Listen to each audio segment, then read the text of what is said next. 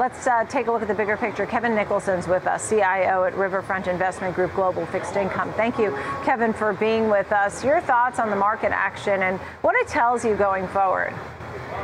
Nicole, the market right now is finally starting to get on board with what the Fed is saying. For the longest time, the, the market didn't believe that the Fed had the wherewithal to continue its rate hiking cycle.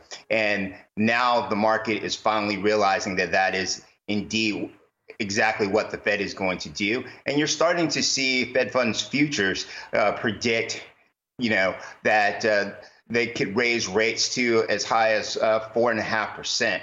Um, that is not my uh, end of the year target, but you know it definitely is in the uh, picture. I think that uh, by year end we could see the Fed uh, raise rates to three and three quarters to four percent was kind of my target. Uh, thinking that they would raise 75 basis points this time uh, with 50 and then 25, but obviously that can be subject to change. Right, understood. You know, I just saw a headline cross about the Fed and how uh, obviously going to be raising rates, but while they talk and use the word pain, they won't really use the word recession. What do you think of that? Well, I think that, you know, not using the word recession is kind of a moot point. I think that ultimately, if the Fed tightens um, financial conditions enough, that we will be ultimately in a recession. I think that from our standpoint, we weren't predicting a recession until the latter part of 2023 into 2024. So I think that we have some time. Um, you know, we have a very strong labor market, and it's very hard to see a recession when you have a labor market this strong. And so, with that, now tell me about the global story because I think that the FedEx CEO certainly has his pulse on the market. I mean, is there anybody else who has more of a, an inkling about what's going around the globe and the FedEx, right? Yeah, I mean, I would agree. Uh, you know, internationally, they have a lot of headwinds. They're going to have the headwinds, obviously, from inflation. They're going to have the headwinds uh, be, because of energy. Uh, and their central banks are behind the curve as it pertains to where the Fed has already gotten to and where the Fed is going to continue going. So I think that you're going to see a global slowdown uh, over the next, you call it three to six months. And, uh, you know, so that uncertainty is obviously going to weigh on the equity markets. And it's going to put pressure also on yields because uh, central banks are going to continue um, hiking rates. I understand that. So, in the meantime, here, what's the strategy as far as investing?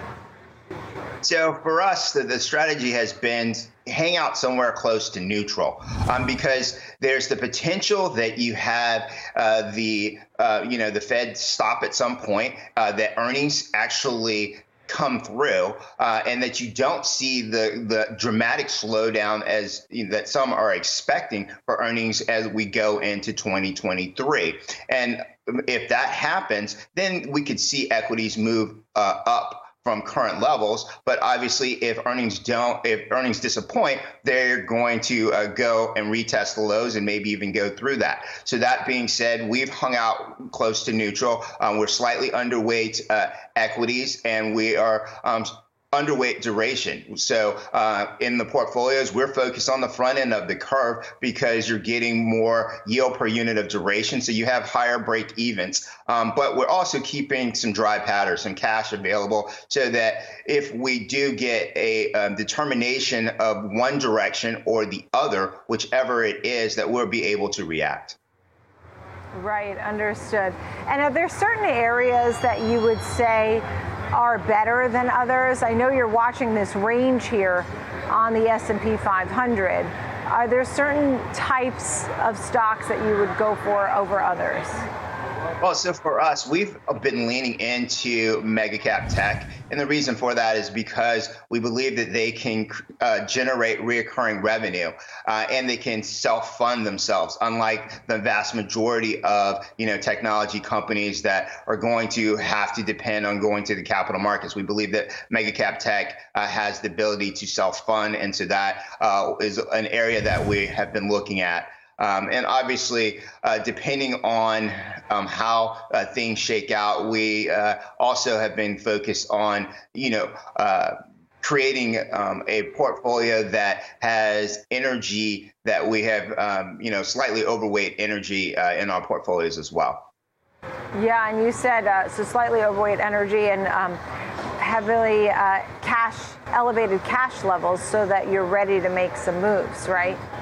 Yes, and you know the the big focus, one of the big focuses in our portfolio is that we have been um, long the dollar. Uh, so, you know, in our international exposure, we've been hedging out the currencies, and we think that that is uh, a trade that will be able to we will be able to continue to ride uh, for the um, foreseeable future. Understood. And just a quick thought on fixed income. I know you were looking on the short end of um, treasuries, right?